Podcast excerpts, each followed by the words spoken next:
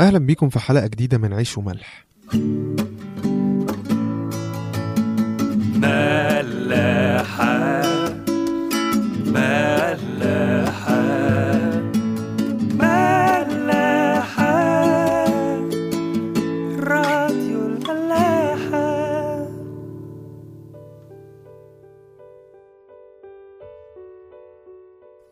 الطوفان ابتدى وربنا قفل على نوح أغلق الرب عليه.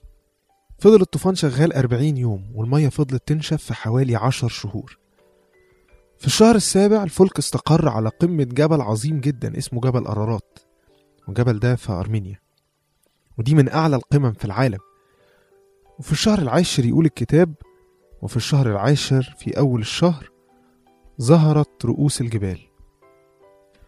وأجاز الله ريحا على الأرض فهدأت المياه. وكلمة ريح في اللغة العبرية معناها روح. زي ما ربنا نفخ في آدم في البداية روح وربنا نفخ في الأرض كلها روحه بعد الطوفان. كأنه خلق حياة جديدة على أرض جديدة. بيفكرني برضو بالطفل اللي غطس في المعمودية وغرق فيها وبعد كده طلع واترشم بزيت الميرون اللي هو روح الله اللي خلق منه إنسان جديد نظيف خالي من أي خطية.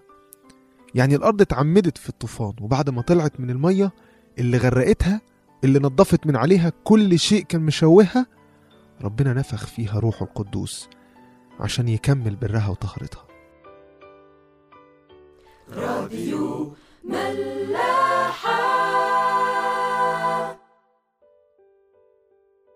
فضل نوح بعديها مستني أربعين يوم كمان. وفتح الطاقة بتاعة الفلك اللي هي شباك الفلك يعني وبعت غراب. الكتاب بيقول عن الغراب ده خرج مترددا. فبعت حمامة. فرجعت الحمامة عشان ما لقيتش مكان تقف عليه. أسبوع كمان وبعت الحمامة تاني. فرجعت له الحمامة ومعاها غصن زيتون.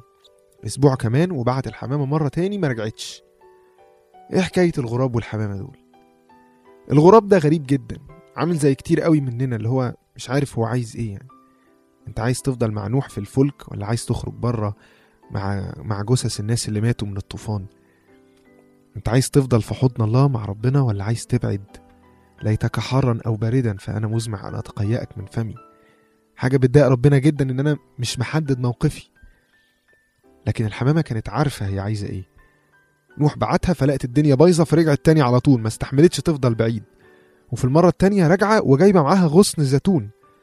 تحس إن الحمامة كانت عارفة دورها. هي عارفة إن نوح بعتها علشان يعرف الأرض أخبارها إيه. فجت وهي معاها الإجابة إن المية ابتدت تخ- تختفي وإن الأرض ابتدت تنبت. مهم إن أنا أبقى عارف دوري إيه. أنت عايز مني إيه يا رب؟ لو أنا لسه مش عارف ربنا عايز مني إيه أنا لازم أطلب منه الإجابة. ماذا تريد مني يا رب أن أفعل؟ عشان ما أحسش في يوم إني زي الغراب. مش عارف أدخل جوه ولا أطلع بره. راديو ملاح. بعد لما الحمامة ما رجعتش كشف نوح الغطا بتاع الفلك وكلم ربنا نوح وقال له خلاص اخرج بقى انت وكل أهل بيتك وكل الحيوانات فخرجوا كلهم. وبعد كده يقول الكتاب وبنى نوح مذبحا للرب وبعدها يقول فتنسم الرب رائحة الرضا. أول حاجة عملها نوح بعد ما خرج من الفلك إنه قدم ذبيحة. ربنا أعلن رضاه على الإنسان بعد الذبيحة.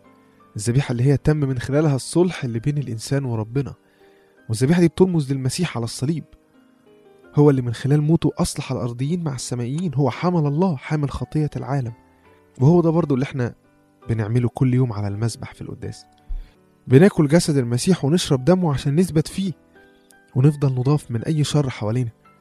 الطوفان هو المعمودية. والذبيحة هي دي سر الإفخارستية. يعني هم بعد ما تعمدوا اتناولوا لو جاز التعبير.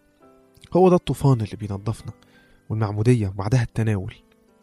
وأول حاجة ربنا عملها بعد كده هي إنه بارك نوح وأولاده وقال لهم أثمروا واكثروا واملأوا الأرض. زي بالظبط لما ربنا قال لآدم وحواء أثمروا واكثروا واملأوا الأرض.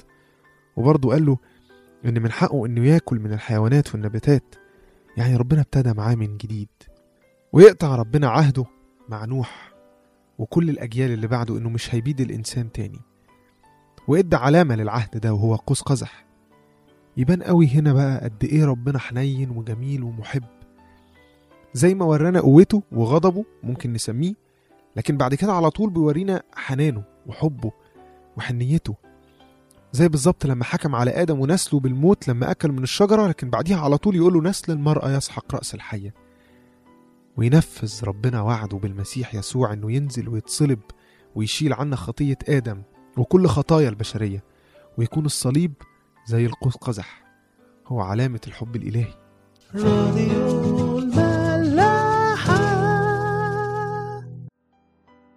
بعد كده بتحصل قصة غريبة جدا. يقول الكتاب وابتدأ نوح يكون فلاحا وغرس كرما وشرب من الخمر فسكر وتعرى داخل خبائه شرب نوح من الكرم اللي غرسه وسكر ويظهر إنه سكر جامد فدخل نام وواضح إن هو اتعرى.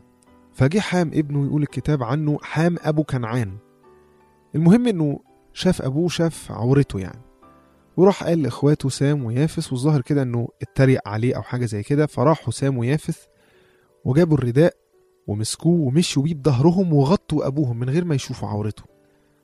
فلما نوح صحي عرف كل اللي حصل فيقول فيقول الكتاب إنه نوح قال ملعون كنعان عبد العبيد يكون لاخوته وعشان كده بنقول إنه واضح إن كنعان ابن حام اشترك في السخرية على جده. فنوح لعنه. قصة تحس إنها غريبة جدا وتحس إن هي ملهاش لازمة في اللي بيحصل يعني ما إحنا كنا كويسين. القصة دي بتوضح إنه ممكن يكون نوح لما ابتدى شوية يركز في الأرض. يعني عشان الكتاب قال وابتدأ نوح يكون فلاحا ويعمل في الأرض ممكن يكون بعد شوية عن ربنا فده يجيبه ورا يخليه يسكر. أول لما بعد عن ربنا عمل الشر نوح اللي الطوفان ما غلبوش يغلبه شوية خمر. فده ممكن ممكن يقول إن إحنا مهما كنا حاسين بقوتنا لا إحنا لوحدنا هنقع. مفيش نصرة على أي شر بعيد عنه. وفي تفاسير تانية بتفسر القصة دي على إنها رمز للمسيح اللي اتعرى على الصليب واللي سخروا منه هم الناس اللي هو نازل يخلصهم. لكن أنا حابب أتكلم معاكم أكتر عن رد فعل ابنه حام وكنعان. حاجة صعبة جدا إن حد من أهلي أو من اللي قريبين مني يتعروا وأنا أفضحهم ما أسترهمش. بالعكس أنا أنا لازم أنا اللي أكون سترهم مش أكون أول واحد يشمت فيهم ويفضحهم. يعني القصة دي حصلت في ثانية لكن بسببها اتلعن الشعب الكنعاني كله لغاية وقت المسيح وده من كبر الخطية دي وعظمتها. في حاجة كمان ممكن نتكلم فيها. حام كان من ضمن الناس اللي, اللي خلصت من الطوفان. كان من ضمن الناس اللي ربنا اختارهم علشان ما يموتوش من الطوفان ويخلص بالفلك. لكن برضه حام وابنه كنعان اتلعنوا من نوح لأنهم غلطوا أخطأوا خطية عظيمة. وده برضه يخلينا نفكر في نفسنا إحنا اللي خلصنا بالصليب وقبلنا المسيح واتعمدنا خلاص كده؟ هل إحنا ضمننا الخلاص؟ لا مش شرط.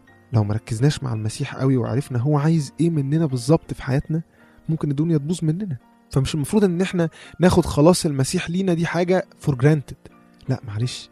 أنا لازم أفضل مركز معاه شوية أثبت فيه.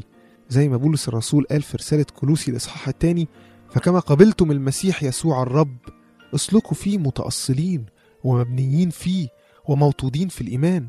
ربنا طالب مننا إن إحنا نقبل خلاصه لينا ونآمن بيه لكن في نفس الوقت نثبت فيه.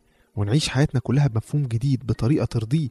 بولس الرسول بيقول في تسالونيكي الثانية إصحاح الثاني فاثبتوا إذا أيها الإخوة وتمسكوا بالتعاليم التي تعلمتموها. راديو ملاح.